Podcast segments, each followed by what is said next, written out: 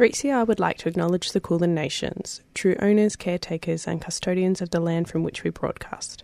3CR pays respect to elders past and present of the Kulin Nation, and we recognise their unceded sovereignty.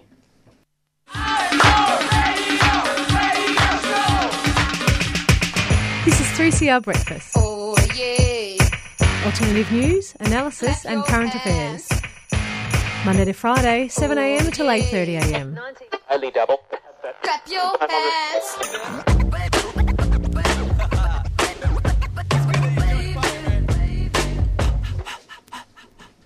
Good morning, everyone, and welcome to 3CR Breakfast. Today is Tuesday, the 31st of January 2023, and it's 7am. My name is Fung, and in the studio we've got Carnegie, Jasmine, and Ivka. Good morning. Morning. Morning. How was everyone's weekend? It's good. Um, not as warm as I would have liked, but yeah, really good. It's cold. Yeah, Yeah, and it's going to be for the next week. yeah. I feel like we will. I don't know about you guys, but I was really getting used to those 30 degree days, Same. going swimming. Yeah. Um, well, have we got any cold weather activities planned for the week? Well, I am gonna go watch a less than three hour long Bollywood movie, which is rare for Bollywood. Three hours is kind of like the average time. And so I was like mentally prepared for the three hour mark. And then I looked it up today and it's two and a half hours only. so I'm really excited. I haven't watched a Bollywood movie in like the theatre for so long. Do you know what what's the premise of the movie? Um, I don't know and I don't care. It's um my favorite Bollywood actor Shah Rukh Khan's big comeback. So it's like a big action blockbuster. It's probably going to be so bad, but I don't care at all. That sounds fun. Yeah. Then you'll have half an hour of free time that Yeah. you had planned Exactly. for a movie. What do I do with it? I feel like, yeah, this weather is so nice for all the indoor activities over summer, like galleries, films. Mm, yeah. Yeah, Ivka saw a three hour film. Yes, Triangle of Sadness. I do recommend, but prepare yourself when you're going in that it is going to be three hours long, I did not. Yeah, the surprise three hours is always a bit hard to take when you're sitting in there. Yes. Yeah. Okay, so coming up on today's show, we're going to start with um, an interview that I had with Rani and Josephine, who are from the Multicultural Centre for Women's Health and uh, the National Toolkit, um, uh, National Education Toolkit for um, Female uh, genital mutilation or cutting awareness leadership program, respectively. And uh, in this discussion, we talk about the um, communities here in so-called Australia who are affected by FGMC and um, the supports that are needed to, um, yeah, provide assistance to girls and women here. And then we're going to play a teaser clip from their upcoming podcast, um, which was uh, produced in collaboration with 3CR. Uh, and then at 7:45, we're going to speak with Robin Matthews, who is a research midwife at La Trobe University. Um, late last year, she led uh, a survey and some research into working conditions for midwives here in Victoria. Um, so we'll be hearing from her about why you know working conditions have been so unsafe for midwives, and hopefully um, findings from the report that can remedy that situation. And at 8 a.m., we're going to play you a clip from the Indigenous Rights Radio. So, Letitia Peterson talks about how Indigenous women transfer knowledge and customs. And then at 8.15, we're going to have Liz Jones joining us in the studio. Liz Jones is the uh, artistic director at La Mama Theatre who is stepping down after 50 years. So that's our show for this morning. We'll be back with the news headlines right after this message.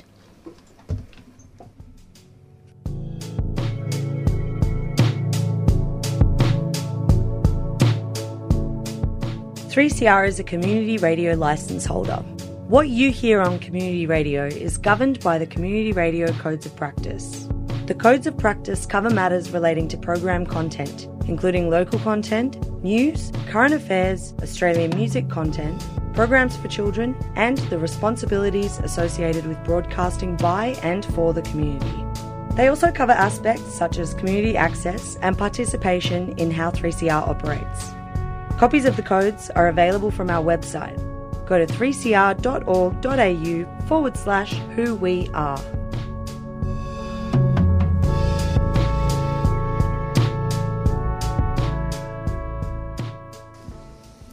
Welcome back to Tuesday Breakfast.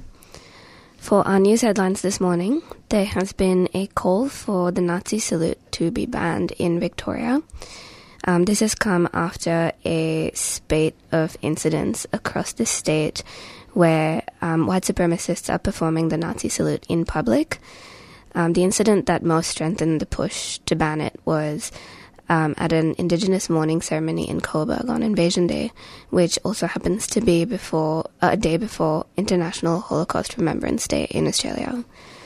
The campaign is being driven by Holocaust survivors who have said in a statement that the Nazi salute celebrates Hitler's monstrous legacy and the indescribable crimes committed by his regime and has no place in Victorian society.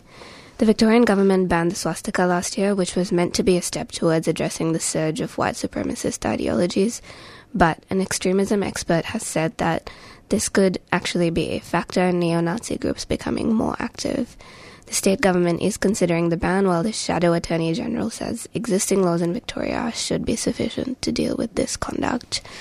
Um, I just wanted to um, talk about something that happened to me recently. So on Invasion Day, I was um, walking through Footscray with my partner who's white, and uh, I was wearing a T-shirt that said "No room for racism," and was stopped in the street by an older white man who performed the Nazi salute and told me about um, white rights. So I do feel like you know I've lived in Footscray for years now and um, lived you know in Victoria for 10 years and in Australia for 15 across different states and I feel like that's never happened um, and two of my friends in um, the West as well also um, Indian background had something similar happen to them on Invasion Day so there seems to be a bit of a pattern here, and I do feel that they are being emboldened. And um, yeah, I think that this is quite timely. In other news, um, a group of First Nations people who spent almost three years in limbo without any basic human rights, since the High Court ruled that they could not be deported, uh, have been granted special purpose visas allowing them to work, access Medicare, and travel internationally. Um, however, the group, um, some of whom have spent years in onshore and offshore immigration detention prior to the court ruling in February 2020, still don't know how their citizenship claims will ultimately be resolved. Um, one person in the group, Daniel um, Jimaba, who is a 58 year old Torres Strait Islander um, who was born in Papua New Guinea, uh, spent over two years in the Yongah Hill Immigration Detention Centre in WA. Um, he was released following the High Court ruling, but like others, had been living stateless as a quote non alien non citizen until uh, the Albanese government's decision to allow 19,000 refugees to stay um, at the end of December last year. Um, so, according to the Department of Home Affairs, they've confirmed that the special purpose visa, um, these visas were a temporary solution but could not provide any more detail about how the affected people would transition to citizenship and whether a new visa type would need to be created. Thousands of Sikh Victorians have gathered at Fed Square in Naarm on Sunday to vote in a non binding referendum on the creation of an independent Sikh state. The voting was disrupted by pro India supporters waving national flags who are known to oppose the move, um, resulting in a scuffle between the two groups where at least two men were injured. Sikhs for Justice is a US based group spearheading the non binding ref- referendum. They're proposing a new state called Khalistan for Sikh Indians, which would take in the Punjab regions of northern India and Pakistan, as well as other North Indian states. Um, many Sikhs assembled on Sunday said that their religion had not been respected in India since the country was partitioned in 1947, with Punjab being split between India and Pakistan. Um, a coroner has found that the Victorian bail laws are incompatible with the Charter of Human Rights through his findings into the death um, in custody of Indigenous woman Victoria Nelson, or Veronica Nelson, and has called for urgent change. He has said that the Bail Act has a discriminatory impact on First Nations people, especially women, resulting in grossly disproportionate rates of remand and custody, the most egregious of which affect alleged offenders who are Aboriginal or Torres Strait Islander women, and particularly Koori women. Um, the 2018 Bourke Street killings brought about the most recent changes to Victoria's bail laws, which has doubled the number of Aboriginal women being held in custody. A top official from Australian mining company Rio Tinto has apologised after losing a small radioactive capsule somewhere in Western Australia. Rio Tinto said the missing capsule was lost by a contractor who was transporting it to Perth. A search is now underway to locate the capsule. Emergency WA has declared a general hazmat warning for the contractor's entire travel path. This is from the Pilbara region in the northern parts of Western Australia to Perth metropolitan area, which stretches over 1,000 kilometres. While the safety risks are relatively low, there still could be cause for radiation burns or sickness if a person was to come into contact with it. The misplaced capsule contains a radioactive substance uh, which is used in mining operations. The lost capsule is tiny, smaller than a 5 cent piece coin, is round and silver. Emergency WA says if you see something that could be the capsule, you should stay at least 5 metres away and not touch it. The federal government has released its new national cultural policy with $286 million in new funding. It includes new national bodies for music, literature, and First Nations art, local content requirements for streaming services, and some steps towards an improved pay, improved pay and conditions. The federal government funds arts directly via grant bodies such as Australian, the Australia Council and Screen Australia, and via cultural institutions like the ABC or the National Gallery. It shapes the economic context in which art, artists operate, for example, by funding training courses and setting copyright laws. It's also responsible for cultivating and promoting Australia's cultural legacy by funding museums, libraries, and archives by commissioning diverse work. Those are our news headlines for today. Uh, we'll be back with a song right after this.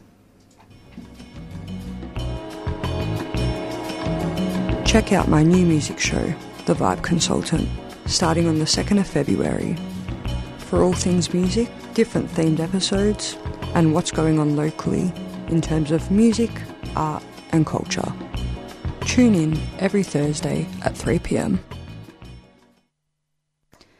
Welcome back to 3CR Breakfast. And just to reiterate that message um, from Elysium, they've got a new show out on 3CR. It's called The Vibe Consultant, and you can catch them at 3 pm every Thursday uh, for lots of tunes across different genres.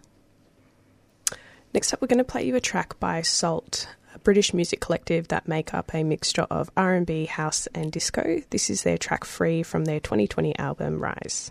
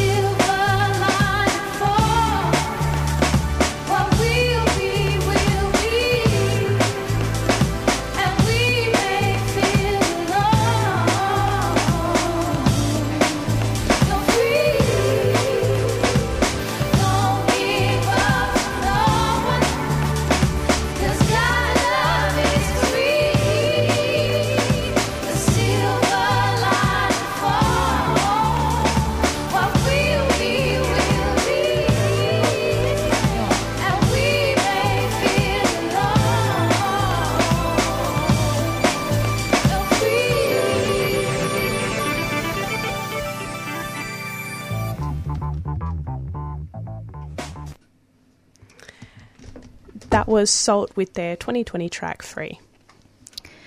The Multicultural Centre for Women's Health, or MCWH, is launching a new podcast series on female genital mutilation or cutting, uh, known as FGMC, to mark the International Day of Zero Tolerance for MG, FGMC on the 6th of February 2023. In Australia, there are no consistent guidelines related to culturally responsive and trauma informed care for FGMC, and those impacted by it can experience further stigma and shame when engaging with the healthcare system. The podcast series was co created with women who graduated from the inaugural National Education Toolkit for FGMC Awareness, or NETFA, leadership program, which is coordinated by MCWH. Rani Pramesti, Senior Project Officer at NETFA, and Josephine Sherif, NETFA Leadership Program participant, joined us on the show to speak about the podcast series, the impacts of FGMC on communities in Australia, and what is needed within our healthcare system to support girls and women affected by this practice. And just a content warning that we do talk about FGMC in this next interview.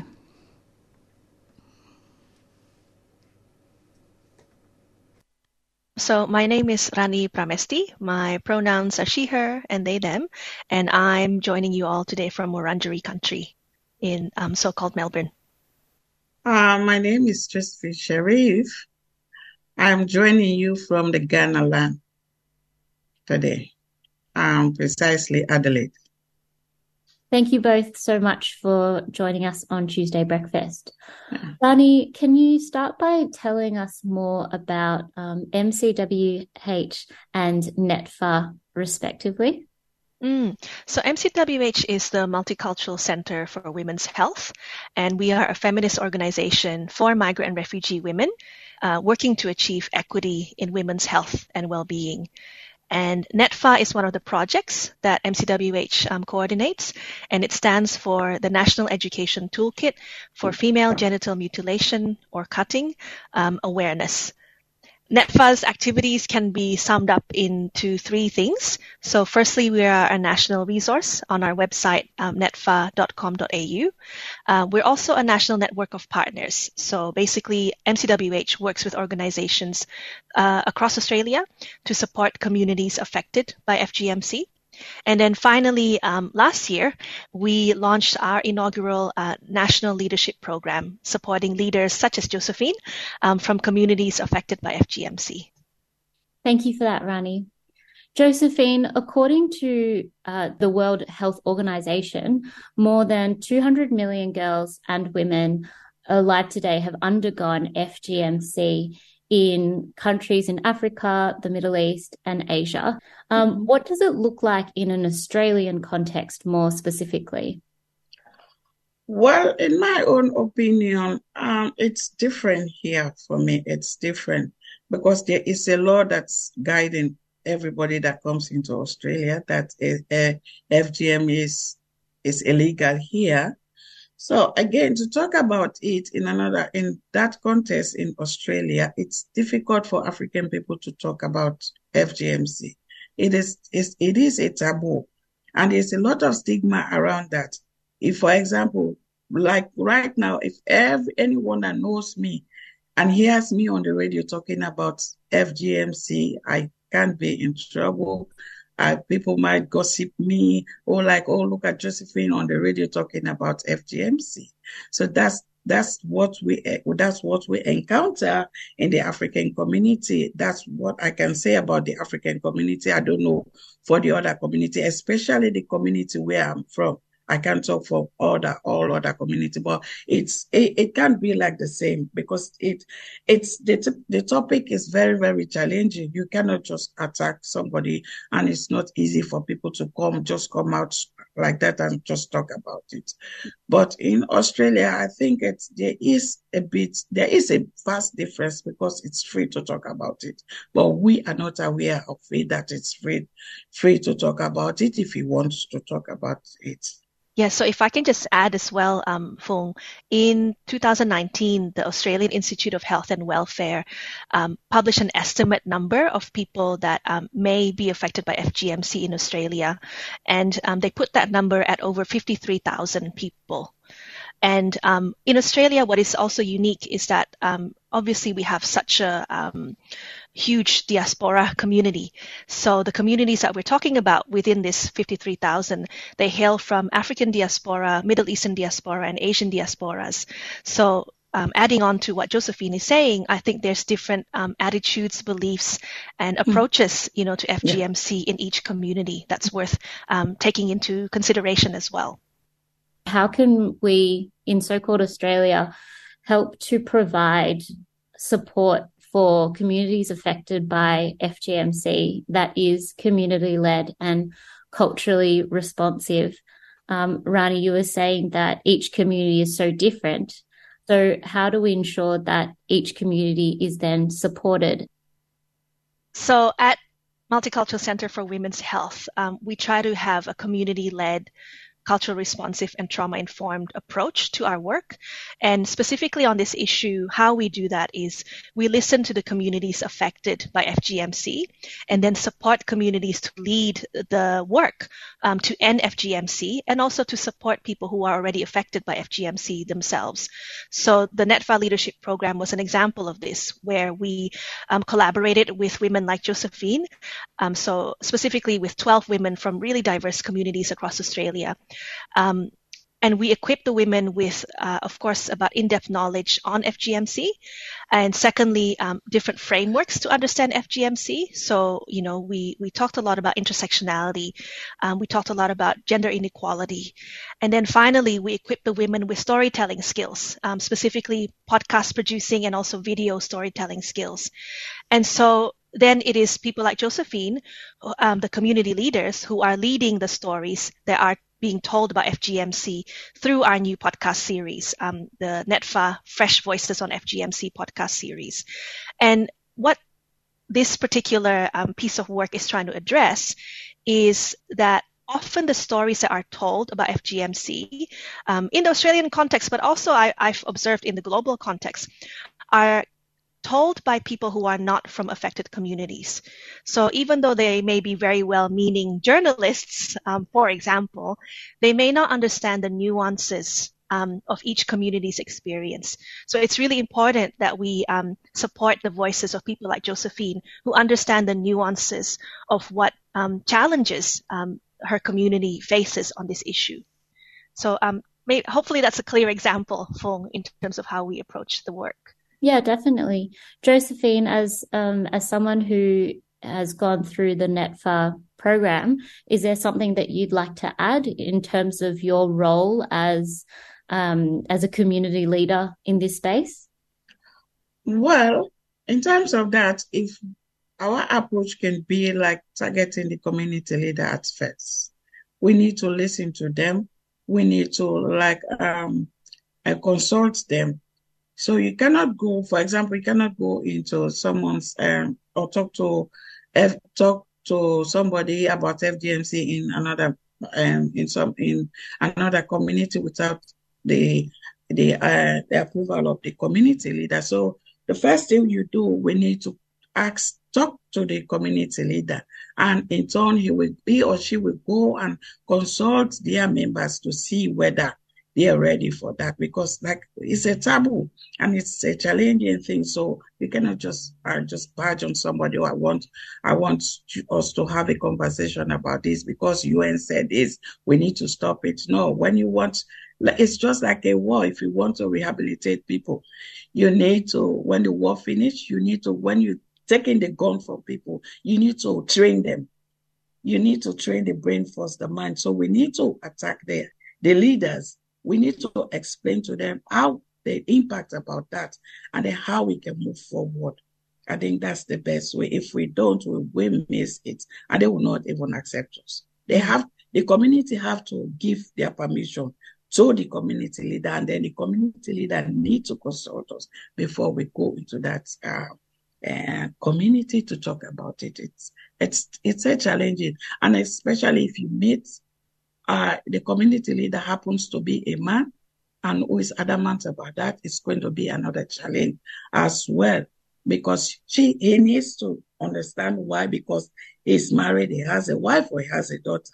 So so he needs to know why you want to talk to the women so that you cannot because there is a thing that the organizations are people who are separating people through this information we give families. So we need to be very, very, very careful how we approach them, what we tell them, and we listen to them, not giving them instruction. We listen to them.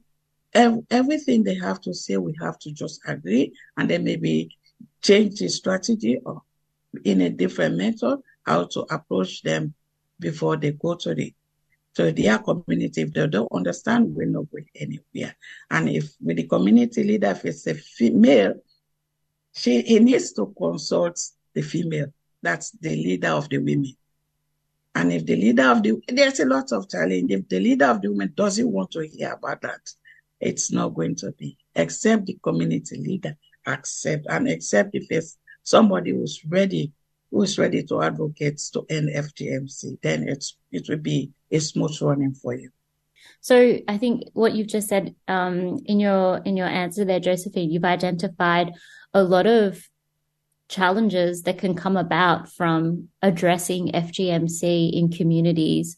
When you think about the broader Australian landscape, looking at its healthcare system, what are some other obstacles that girls and women face when trying to access uh, support or assistance regarding FGMC?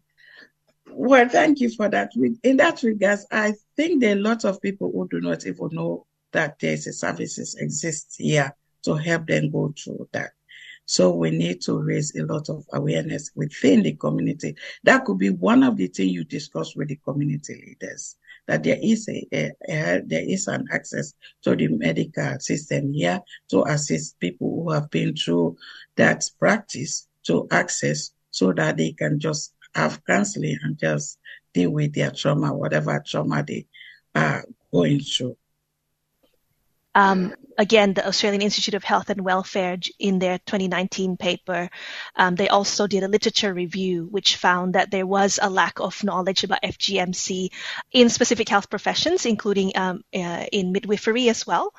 And um, I think Josephine's podcast, in particular, where she interviews um, a woman called um, the pseudonym uh, is a really good example of uh, a health professional during a cervical screening asking this person um, about, and I quote, the scars down there. Mm. And this health professional not being aware of how um, it is taboo in Badanya's case to discuss um, her experience of FGMC with someone who has not undergone the procedure. Mm. And also, it was not a very trauma informed approach because even being asked about it was enough to trigger um, bad memories for this person. So um, I think there's in terms of what I would like to see change in the Australian healthcare system, it's definitely um, at the systemic level, um, making sure that education about FGMC is compulsory across all health professions, and then making sure that um, there are very concrete suggestions for how to respectfully ask about FGMC in a trauma informed and culturally sensitive way.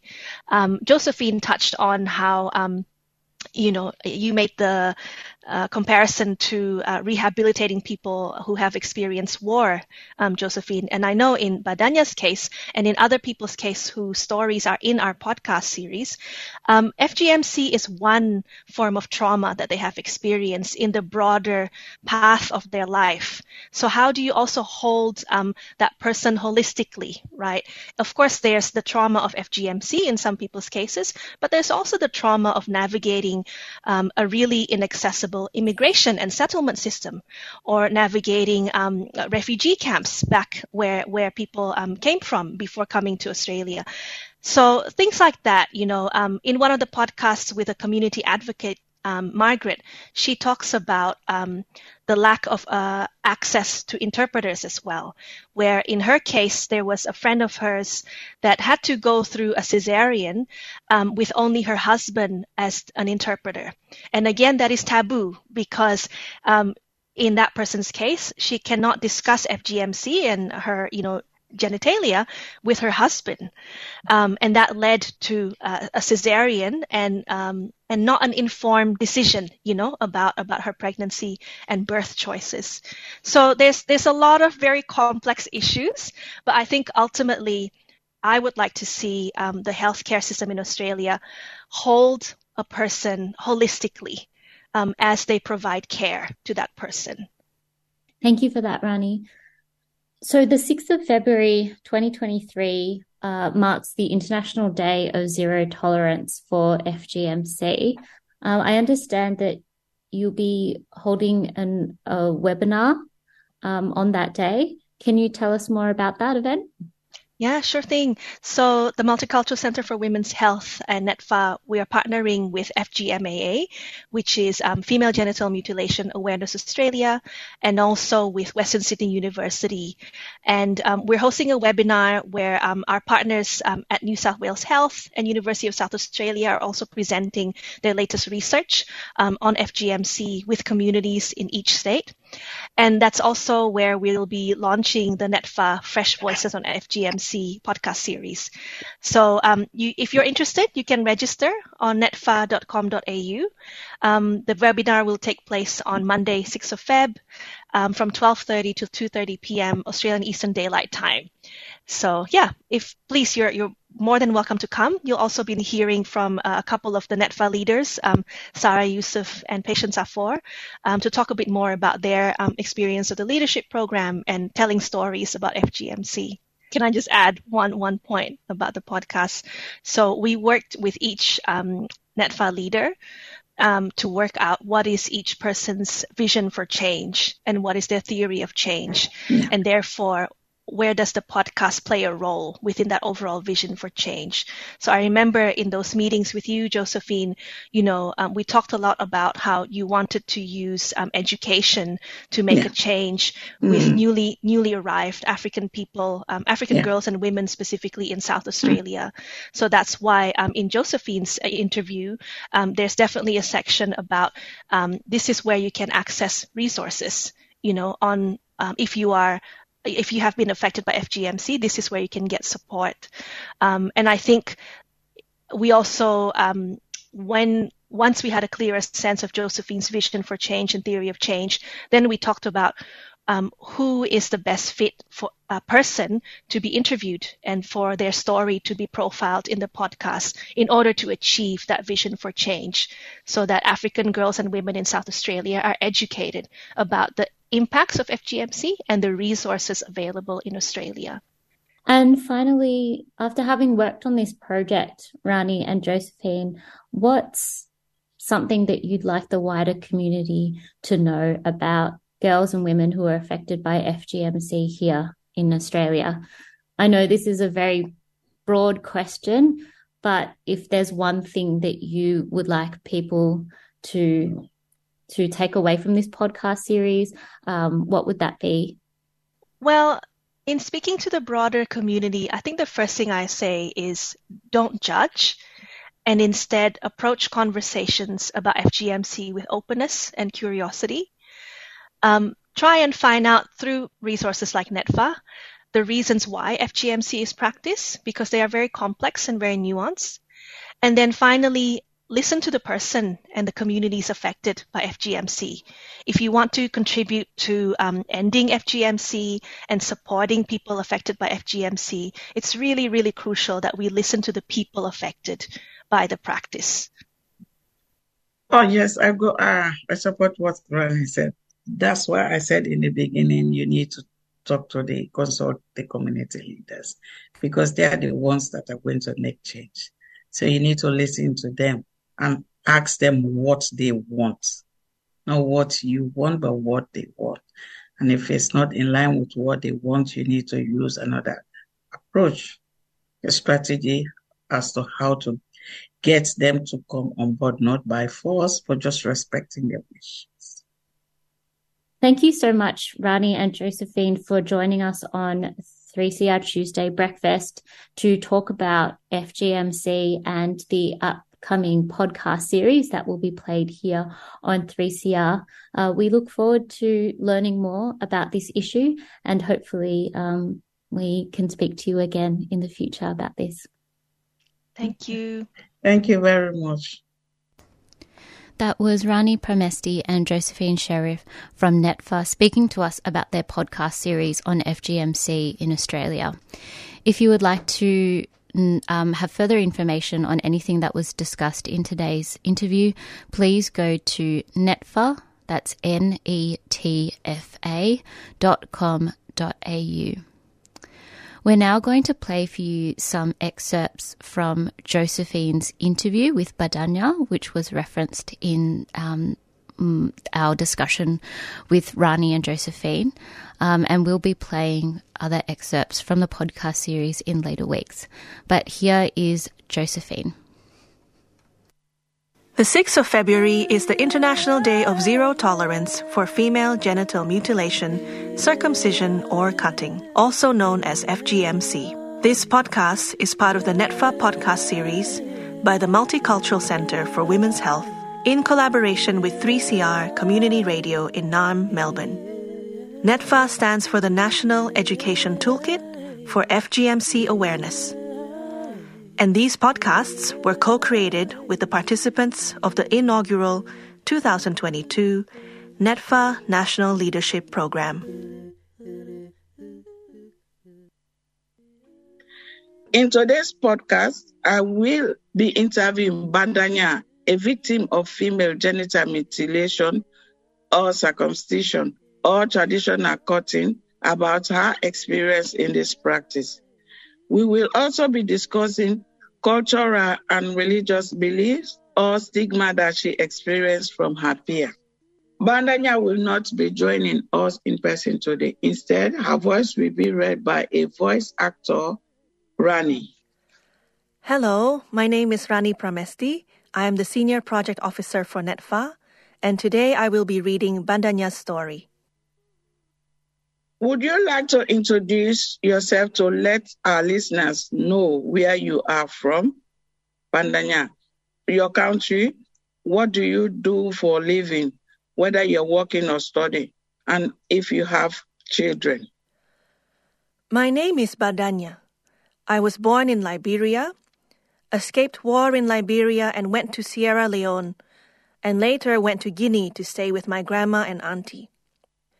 We spent a lot of time in Guinea in refugee camps before migrating to Australia in 2008. I have three children one born in Guinea, a girl, and two boys in Australia. So, Bandanya, what happened when you arrived in Australia with all the checks with the medical professionals, especially when you became pregnant?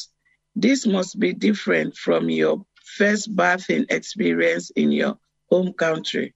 What was your experience with the medical professionals? When I arrived in Australia, my first encounter with a health professional was when I went for my first cervical screening with my GP. That was where they started asking me about the scars down there.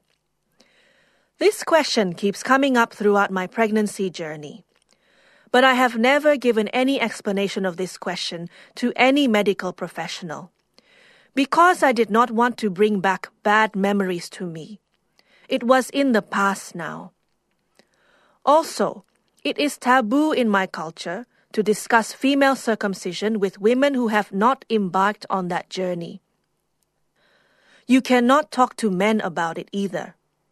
With this fear in mind, not to talk about the scars, I sometimes feel overwhelmed, anxious, and will skip my antenatal appointment. Come to think of it, I have lost relationships because of not sharing my experience in that space. To be honest with you, I did not experience any medical doctors, nurses, or male partners asking any of these personal questions in my home country. So, This was an overwhelming moment for me. This made me feel ashamed, angry, traumatized, frustrated, negative reaction every time I think about it. Also, I didn't know whether it was appropriate to let the doctors or nurses know that this question was not going down well with me, for fear that they might refuse to look after me. This has been a difficult journey for me throughout my pregnancy, you know. Bandanya, I'm so sorry for that you have been through with the medical professionals. That was an excerpt from an interview between uh, Josephine and Badanya, where Badanya tells Josephine her story and her experience with MGM, FGMC and navigating the healthcare system here in Australia. We'll be playing more excerpts from this podcast series in the next few weeks. Um, in the meantime, if you'd like to find out more, you can go to netfa.com.au. We're going to play you a track now by Pip Millett. Um, she is a UK based neo soul singer who was actually recently here in um, performing. Um, this is her cover of Try a Little Tenderness. Oh, she may be weary. Young girls, they do get weary. Wearing the same old jaggy dress. Yeah, yeah, yeah. Ooh, but when she gets weary, try a little tenderness. Na na na na. You know she's waiting, just anticipating things that she'll never, never, never possess. But while she's there waiting ride a little tenderness, that's all you got to do. It's not just sentimental, no, no, no. She has her greed and cares.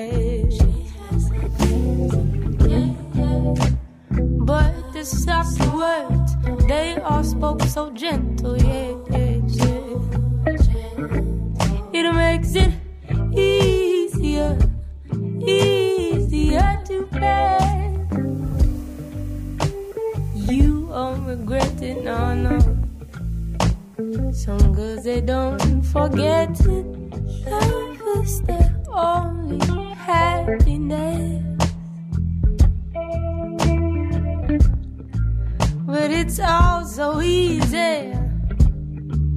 All you gotta do is try a little tenderness. That's all you gotta do. You squeeze her, don't tease and leave her. Got to try a little tenderness. And all you got to do, you got to squeeze her, don't tease her, never leave her. Got to try, oh, try a little. Tenderness,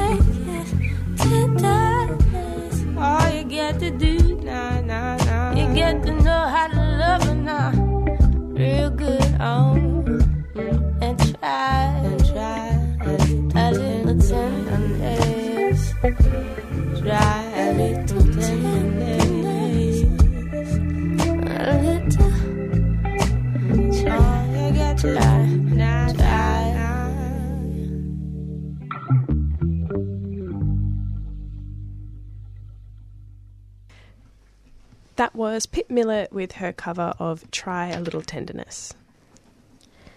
So, Robin Matthews is uh, a research midwife currently completing a PhD at La Trobe University. She has worked as a clinical midwife and nurse for 15 years and is joining us on the show this morning to talk about some research that she led towards the end of last year. Um, Robin actually surveyed a large number of midwives in Victoria um, about working conditions and um, burnout in the industry, which has led to a critical midwife shortage. Welcome to the show, Robin. Thanks for having me on. So, tell us um, what led you to do this survey in the first place. Uh, I did a bit of research about midwives um, in Victoria back in 2017, and we'd identified that there was a few issues in a particular organisation around how midwives were feeling. And we'd planned to do a bigger study for a few years, but had been unable to get any funding. And then uh, 2020 happened with uh, COVID and the massive lockdown, and we were hearing um, serious concerns from midwives who were working at that time about how stressed they were, and from hospitals uh, around Victoria talking about midwife shortage. So we felt that we we couldn't wait for funding, that we should just do the study anyway. So uh, we did a um, statewide study of uh, all midwives who were working in maternity services and all privately employed midwives. We surveyed all maternity services that provide any maternity care in Victoria. And we also surveyed all midwifery students that were um, in a uh, midwifery course at the time of the study. So that was in 2021 from March to October. And did you find there was a lot of uh, willingness to respond to the survey and people wanting to share their experiences? Yeah, blown away. Um, midwives traditionally don't, don't tend to uh, um, answer um, in high numbers to surveys, and our survey period actually involved four lockdowns, two baby booms, and uh, I think a couple of hospitals were affected by um, cyber attacks as well. So um, it was a pretty rough time to actually be answering a survey, and it was a very long survey. But we had 20% of midwives um, in Victoria answer the survey, so it was over a thousand midwives.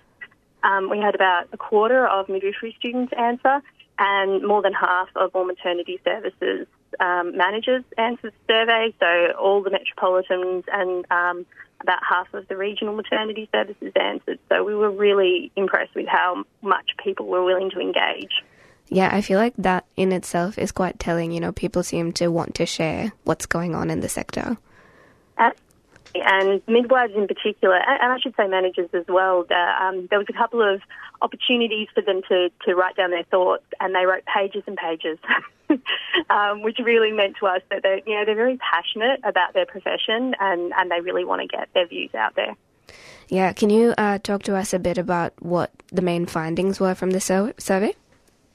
Absolutely. Um, so what we've heard from the managers is that a majority of maternity services do have um, a deficit of, um, mater- of midwives throughout Victoria. Midwives work incredibly part time, so we actually need more midwives to fulfil like one full time role, so almost two per um, per one role. Um, and we're, we're short of minimum of 200 midwives at the time of the survey. Um, and what they were finding is midwives were leaving, but it was the midwives with um, quite considerable experience, and they were either retiring or um, they were leaving for better work-life conditions. Um, the midwives themselves um, told us that they had quite high levels of burnout, um, that they were concerned about the skill mix of, of where they were working, and that they uh, that they felt that a lot of them, about 40%, were thinking about leaving the profession. That's a pretty high percentage. Um, the report also talks about occupational violence and bullying in the sector for midwives. Can you tell mm. us a little bit about what this looks like? Yeah, so about half of midwives had experienced occupational violence in the 12 months prior to the survey. So that was from um, patients or um, patients' partners, family. Um, and about a quarter of midwives had experienced workplace bullying, so from, from other staff members or their managers um, which is concerning. It is a little bit higher than um, than in uh, public health in Victoria. Um, so there's definitely some room for improvement within um, services that we could be working on protecting midwives to make them feel safer. Yeah, absolutely. Has your experience been similar as well as a midwife? Um, no, I would say I've, I've, I've never experienced workplace bullying personally, um, and uh, I have I have experience occupational violence at times. Um, we do focus quite a lot on the, on the women, and so I do wonder if sometimes we, we put up a, with a little bit too much to to ensure that the women get the care that they need. Um, so that is something definitely I think has improved um, uh, in my few years of, of working as a midwife. Um, yeah, you you're touching on you know an important part of this, which is that midwives are actually there for the for the women who are birthing. Um, you know, how does this lack of midwives and burnout in the profession impact you know women who are giving birth, and you know um, how does it impact kind of birth trauma and um, navigating you know the medical system, which is difficult at the best of times. Yeah, I think it does have some impact. I, I do want to say though, a majority of midwives actually said to us that they really love being midwives and that they give everything to the women and that part of their burnout and part of their stress is that they can't give them the most absolute best care. Um, which is why they want to be midwives in the first place. And a lot of that is around continuity of care, so having the same midwife look after you throughout your pregnancy. Um, and I think when when we aren't able to give that to women, that they don't have that continuity, that they don't have access to midwives, that's when things sometimes can go um, can go wrong. Um, certainly, a third of our midwives um, are thinking of leaving the profession because of um, experiencing a traumatic event or witnessing a traumatic event at work. So occupational trauma is, is happening to the midwives. Um, sorry, obstetric trauma is happening to the midwives as well as um, to the women. So there is certainly things that we need to do around that. Yeah, and um, the common thread here is that you know a lot of these people are in fact women, and um, this is something we touch on this show often, which is that when it comes to women in the medical system, you know, professionals included, um, as you say, midwives are in the profession um, to help women, and that's that's what they're there for, and that's the reason they're leaving because they feel they're not being able to provide adequate care. Um, yeah, I just find the link interesting that it's primarily women that are being impacted. Yeah. Also, for the majority of women we look after, they're, they're very healthy and well. and sometimes this is the first time they've actually been involved in healthcare because most women don't actually need to, you know, go to hospital regularly or see GPs regularly because most of the time they're well. And when they go into the hospital system, they can feel that um, it's very overwhelming and confusing for them. And there is sometimes a bit of a hierarchy kind of aspect to it that the doctor is always right or the midwife is always right. So sometimes they don't question what's being done to them. Um, and that's why it's really important to have midwives there that can advocate for women to support them in what they want rather than what the system wants. Yeah, absolutely. Um, from your report, you know, what are some of the ways you can see that we as a society can combat um, this experience for midwives and make it better for both midwives and for people giving birth? Well, this is this is the benefit of the midwives. Is what they ask is also what women are asking for, and um, that's that's a lot around continuity of care models. And I think we need to be really focusing our time and energy in providing those for women and for midwives. And they don't necessarily have to be the traditional continuity of care models where where um, midwives are on call and come in for the birth. We can definitely be flexible around that and look at continuity of models where you see the same midwife throughout your pregnancy um, and see her after your birth, and she comes and visits you at home as well. So these are options that, that can um, reduce some of the stress on midwives, but still give them the job satisfaction of working with women and still empower and advocate for women in their care as well. Absolutely. As someone who's recently navigating this system, it's um, it's so you know there's so much there, and having a having continuity of care makes the biggest possible difference. Certainly for, for women, um, it, it's a it's a definite something that we want for women who are well and healthy and everything is going well. But we also want it for women who have complex pregnancies or complex health um, circumstances because they get embedded in the system a lot more and they get quite fragmented care. Um, so if they had a continuity of care from a midwife that could bring all the threads together, that would definitely improve their outcome. Absolutely. Um, and where can listeners find out more about this and read your report? Yeah, so we we did the, the survey and realised that this information, I mean, we eventually hope to publish it in journals, but unfortunately that doesn't make it very accessible for the general public. So we did put together a report, um, and uh, if you go to the Opal website uh, run by La Trobe, which is an open access, the report is there for everybody to look at. Amazing. We will also link that in our show notes later today. Um, Robin, unfortunately, that's all we have time for this morning, but thank you so much for joining us and talking us through this. You're. Taking an interest. So that was Robin Matthews, who is a research midwife, um, has recently released um, a report on the unsafe working conditions and critical burnout experienced by midwives in Victoria. Um, we will link that in our show notes later today, so make sure you go to 3cr.org.au slash Tuesday Breakfast. We will be right back after this. So here you are, too foreign for home, too foreign for here, never enough for both. Ijeoma Umebinyuo Diaspora Blues. What makes you smile and adds a spring to your step? What does it mean to belong? And how do we build a home away from home? Diaspora Blues is a show that contemplates what is and what could be. Join Ayan every Monday at 2:30 p.m. on 3CR Community Radio.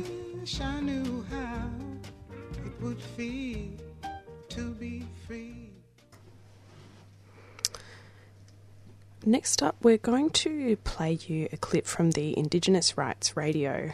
Um, this is Letitia Timas Peterson talking about how Indigenous women transfer knowledge and customs. The International Day of World's Indigenous People is observed on the 9th of August each year. And last week we played you a clip from Raelene Cooper from Save Our Songlines against the overdevelopment of the Murujuga in Burrup Peninsula, Western Australia. So, t- touching on really similar themes, um, songlines are integral to the way that Indigenous women transfer knowledge, um, and this clip um, discusses that.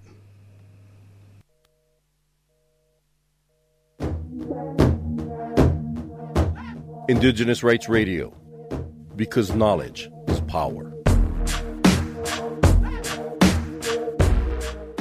Poverty, low levels of education and literacy, limited access to health care, basic sanitation, credit and employment, limited participation in political life, and domestic and sexual violence are all prevalent problems among Indigenous women. Besides, their right to self determination, self governance, and control over resources and ancestral lands have been violated over centuries. Still, Indigenous women are ensuring that traditional knowledge is carried over from generation to generation. Language activist Letitia Peterson tells us more.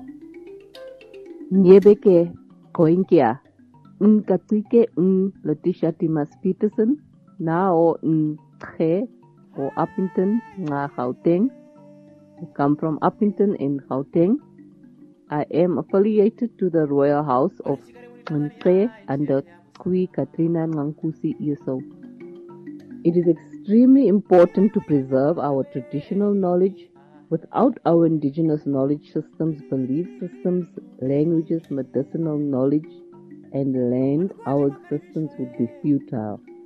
Our traditional knowledge is who we are as a people or human beings and as a grouping or tribe.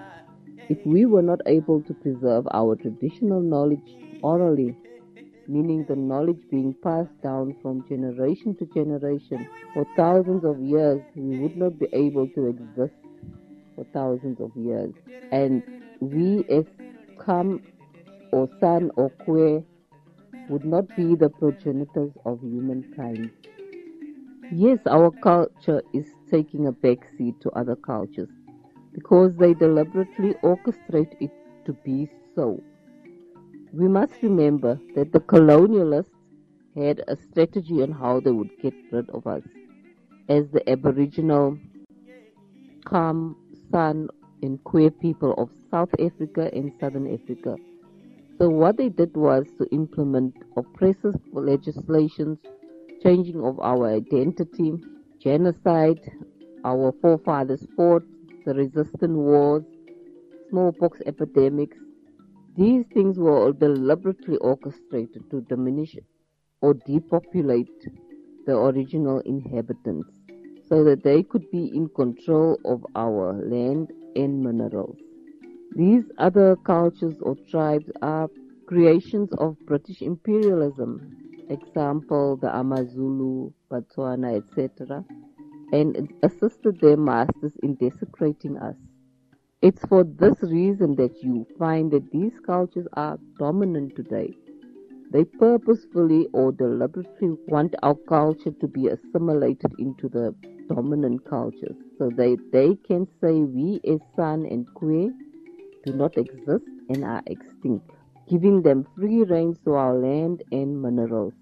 The role of women in passing on our culture is very important. Women are the knowledge holders or carriers in our communities. They would pass on the click language from mother to child. Our San and Kwe culture are also a matriarchal and egalitarian society, so we are not a patriarchal society. Our women are the people that are at the forefront, but it's also equal. No one is higher than the other. Women are also the negotiators in the instance when a man wants to ask permission to marry. The man and woman's family will come together to negotiate the marriage. It is both parties' women who are at the forefront of the negotiation. We call the woman Kaitaras. Examples of how traditional knowledge is passed on by women are the coming of age ritual of a girl from a girl to a woman when she gets her first menstrual flow or menses. The woman would be at the forefront. There would be a kara ums or a, a reed house that would be erected, and the kaitaras would be at the forefront of the ritual.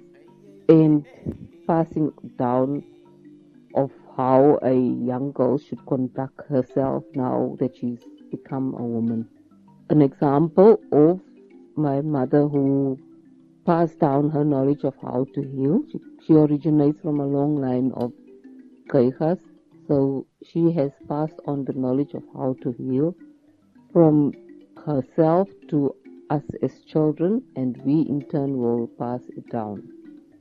The languages as well, the click languages as well, would be passed down from the mother to the child. So there's quite a lot that women do. Our women are also the builders of our reed mat houses and our stone houses. They erect the reed mat houses, grass houses, and stone houses. That is the job of the woman in our culture. So they erect the kara ums, the reed house or the reed mat house, the stone houses. Women will erect as well as the grass houses in the Kalahari our women will erect. We as women erect the stone houses, the karoums, the reed mat houses, and the grass houses. That's the role of us as women in our San and Kwe culture. Most of our San and Kwe communities follow a matriarchal society. You will find here and there some tribes, probably like the Griqua, that are more patriarchal, but the Nama the San, a matriarchal society. Kora also lean more towards a patriarchal society, but like I said, Nama, Damara, Aikom San, and San are patriarchal society. For more on the rights of indigenous peoples, visit cs.org and follow Cultural Survival on Facebook and Twitter. That was Letitia Timas Peterson on the Indigenous Rights Radio talking about how Indigenous women transfer knowledge and customs. IndigiTube, people, place, language, connecting stories, culture, and language across Australia. Contribute your content in digitube.com.au. Sign up for a free account and select your options for streaming, download, and broadcast promotion. A 3CR supporter.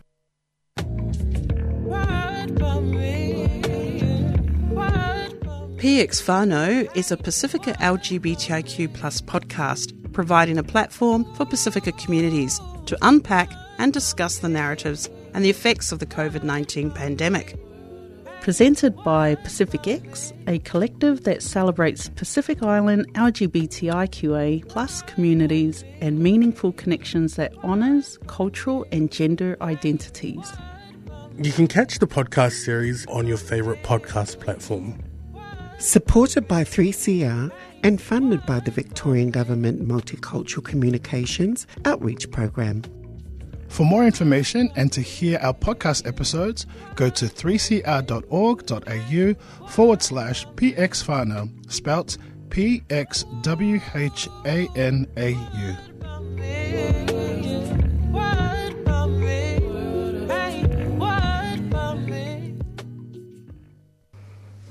Next up, we're going to play you a track by Alice Skye, a First Nations singer and songwriter who we play a lot of here on Tuesday Breakfast.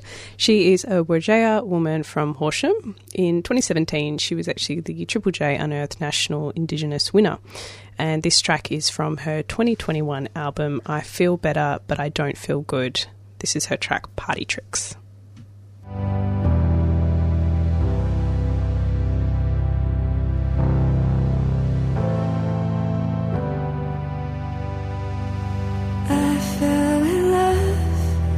You. Didn't want me to. Your intentions are clear when we spoke. My feelings for you are a joke. So why has my brain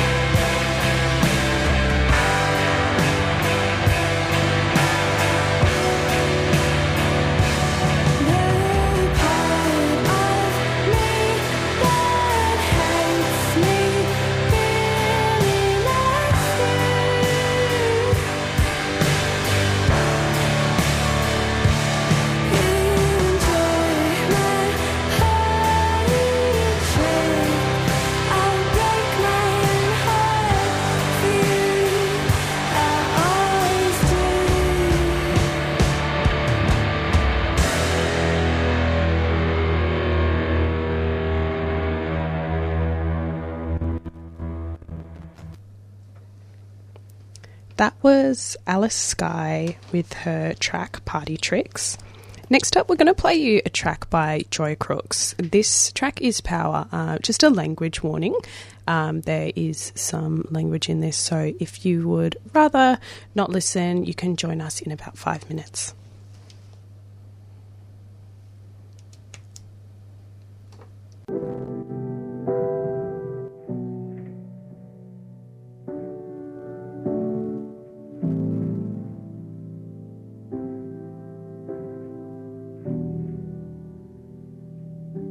Don't need your permission. I don't want that disease. Looking through every finger that you pointed at me. Don't you like it so sexy? Wearing it like it's free. Dropping half priced opinions, but calling me coupon queen. You've got bitches, you've got hoes, we the people, and we know all we want is to be accepted, but you don't. You've got ideas all the same. I'm your scapegoat, feed me blame. In the back of your mind, you know you're wasting time and you're crossing lines with your, crossing lines with your power. Come and spend it on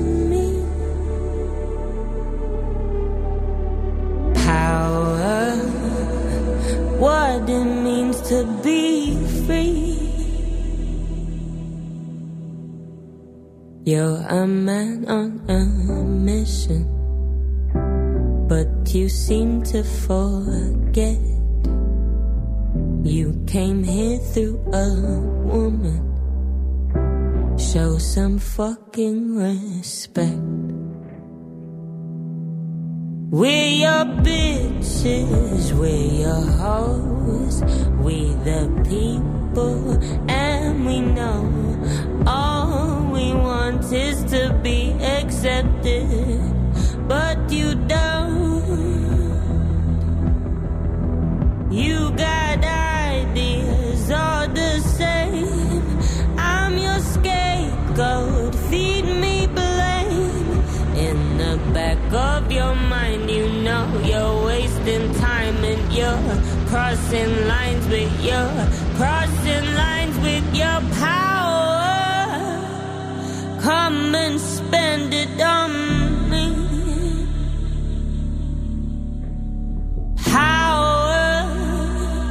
What it means to be free. Close your eyes till you can see me. Yellow polka dot bikini. That they stole off her body that day. If you really want to free me, tell my mommy that she's pretty. Melanin is not your enemy. Here's the truth, one condition can't kill my ambition. Not about if you like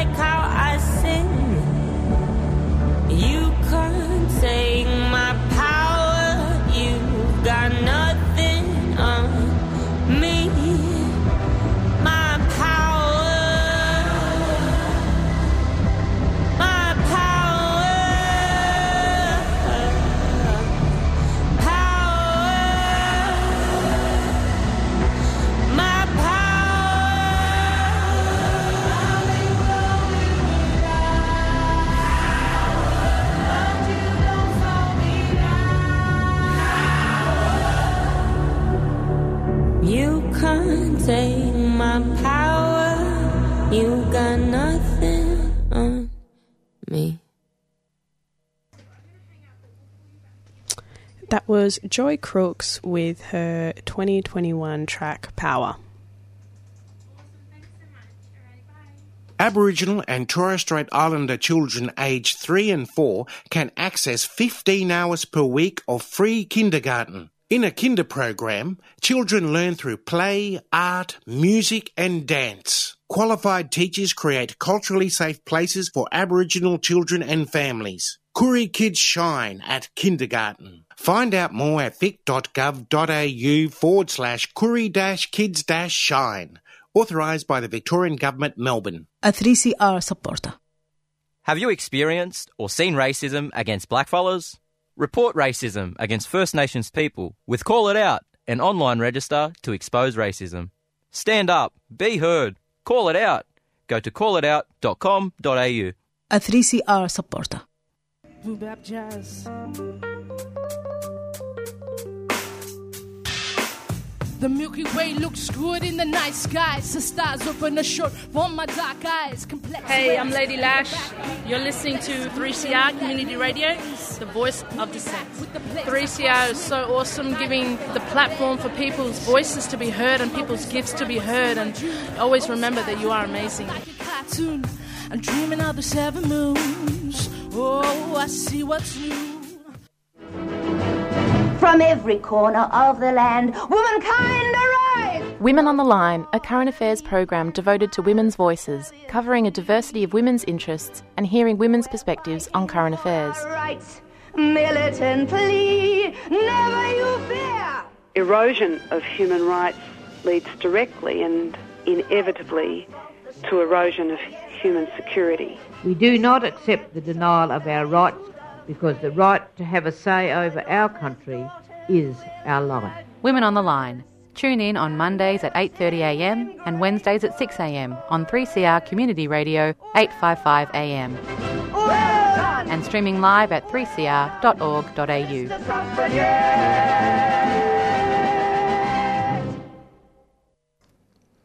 La Mama Theatre, located on Faraday Street in Carlton, is Melbourne's home of independent theatre.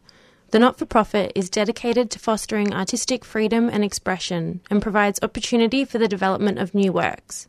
Liz Jones joined La Mama in 1973 after meeting founder Betty Burstall and became artistic director in 1976.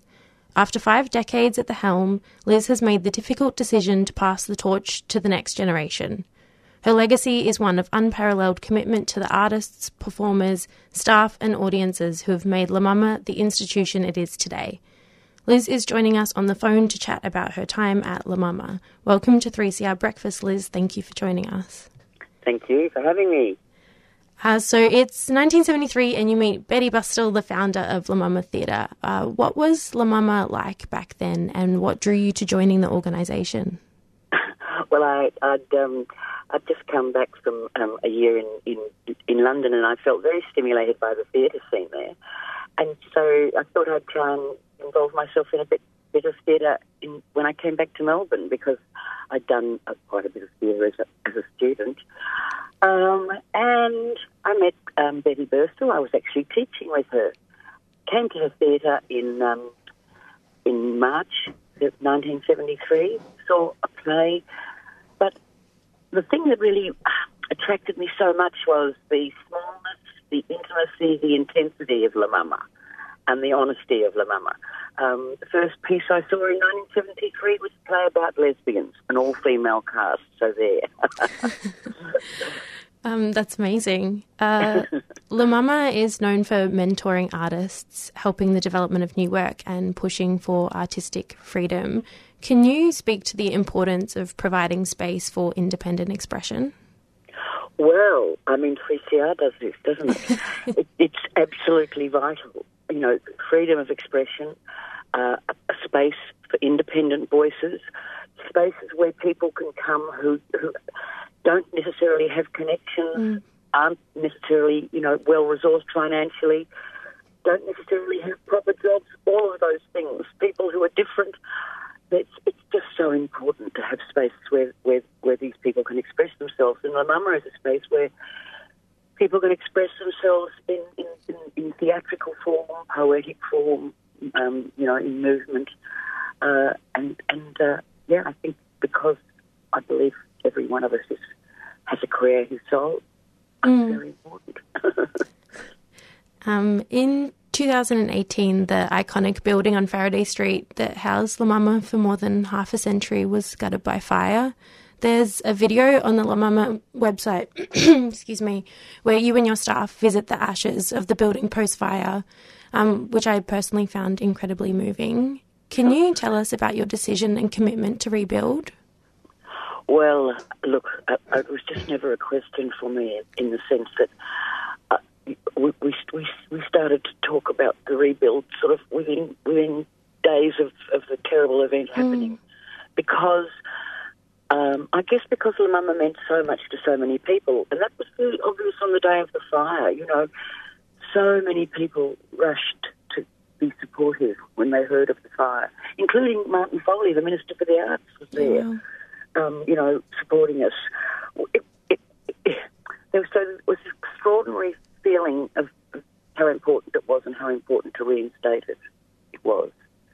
Um, yeah, so, and, you know, we raised 3.5 million um, in, in, in, a, in a year. So, and Yes. rebuilt it. And, and I don't know if you've seen any of the photos of the rebuild, but it's very beautiful now.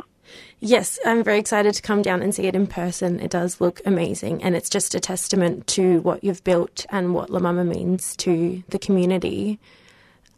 Yes, it, yes, and, and, and it is, and, and and little Mama inside is just the same, but but it's but but but, but the, the the precinct's very been very much enhanced. So in those terms, you know, it's been sort of sort of a mixed blessing, really. yes, like a like a phoenix. Um, you may be stepping down as artistic director, but you'll still be around La Mama, including working on the Lost History project, which aims to recover the stories and history lost from your diaries in the 2018 fire. Can you tell us more about this project and the importance of documenting such a rich, history? Well, I just I'm just aware that although we have produced two books, um, that there is a lot of I guess everyday history that has been lost, Mm. and just sort of facts. And because I've been around for 50 years, um, I, I I know of quite a bit of that, and I feel I can I can I can look I can begin to reassemble some of that history that was lost with my diaries, and and also call up you know so a, whole um, a huge box of videos that were made by the ABC and the SBS and various independent uh, filmmakers vanished, and I'll try and reclaim some of that stuff too, just to make to make this a, a, a resource available for people who want to do research on La Mama Mm. um, and you know who want to write the definitive history or whatever. Yeah, I think your point of like all those smaller details in the everyday is really important to keep track of. It is, it is, yes, yes. yes. Um, stepping down as artistic director invites new artistic voices to help shape the evolution of La Mama going forward. What do you hope for the future of the organisation? Well, I mean, I hope that it, it, it I hope that it holds fast to, to Betty's original vision of providing a space for, for, for new and diverse and and you know um, voices. That, uh, yes, I guess I just hope. I guess I I hope it holds to all of those things. But I know that that um, you know new leadership will bring new ideas and new ways of looking at things. And I'll just be really interested. You know, I can't predict those things. I just be interested to sit and actually watch the outcome and, and, and still attend that beautiful theatre. Yes, I'm sure you've instilled that uh, sense of freedom and expression, but going into a new generation, um, I'm sure will be very exciting as well. I think it will too. Yes, Yeah. I feel I feel quite. I do feel very optimistic.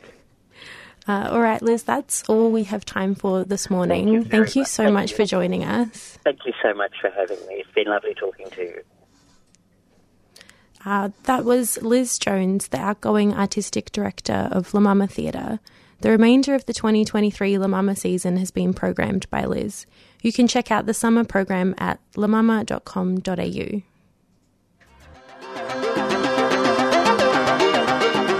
St Kilda Festival is back in 2023 with two days of summer fun, Saturday 18th and Sunday 19th of February. Saturday kicks off with a celebration of First Peoples artists, including Christine Anu, Jem Cassar-Daley, Dean Brady, and more. On Sunday, the party takes to the St Kilda streets with hoodoo gurus, Yothu Yindi, Confidence Man, and heaps more. Free and all ages, see the program at stkildafestival.com.au. St Kilda Festival is a 3CR supporter.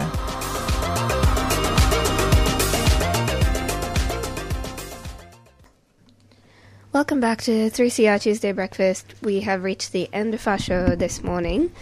Um, we started off listening to an interview that Fung did with Rani Pramesti and Josephine um, from NETFA about their upcoming podcast series on female genital mutilation or cutting to mark the International Day of Zero Tolerance for FGMC on the 6th of February.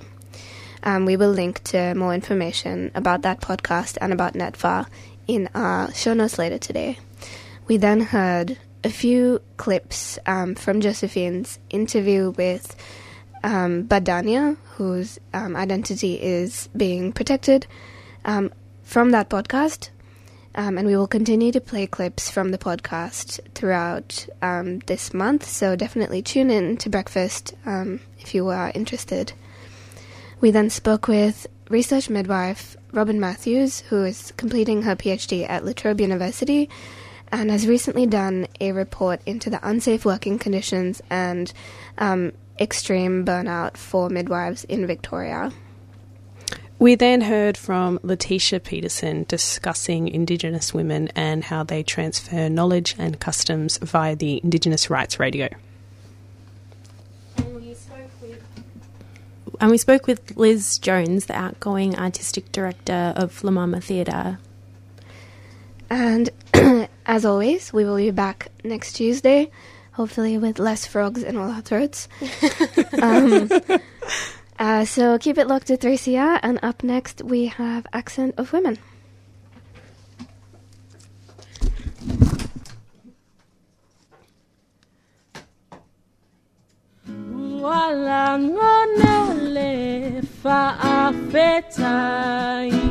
Tuesday Breakfast would like to thank our friends at Living Coco for their support of the program. Living Coco puts community first by respecting food sovereignty.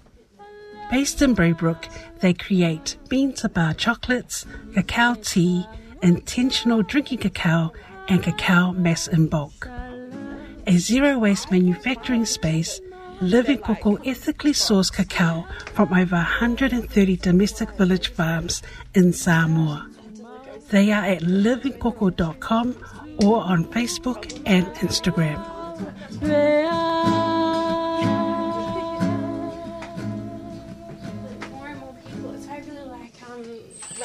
3CR would like to thank our sponsors, Earth Greetings. Cards that connect, care, and celebrate. Support wildlife and habitat with every purchase. Inspired by nature, giving back to the planet. Learn more at earthgreetings.com.au. 3CR Breakfast would like to thank the New International Bookshop, Melbourne's independent radical bookstore and venue, for their financial support of this program. You can find Nibs in the basement of Trades Hall in Victoria Street, Carlton. While you're there, check out Radical Coffee, a worker run cooperative cafe in the courtyard. Keep up to date with upcoming events at nibs.org.au.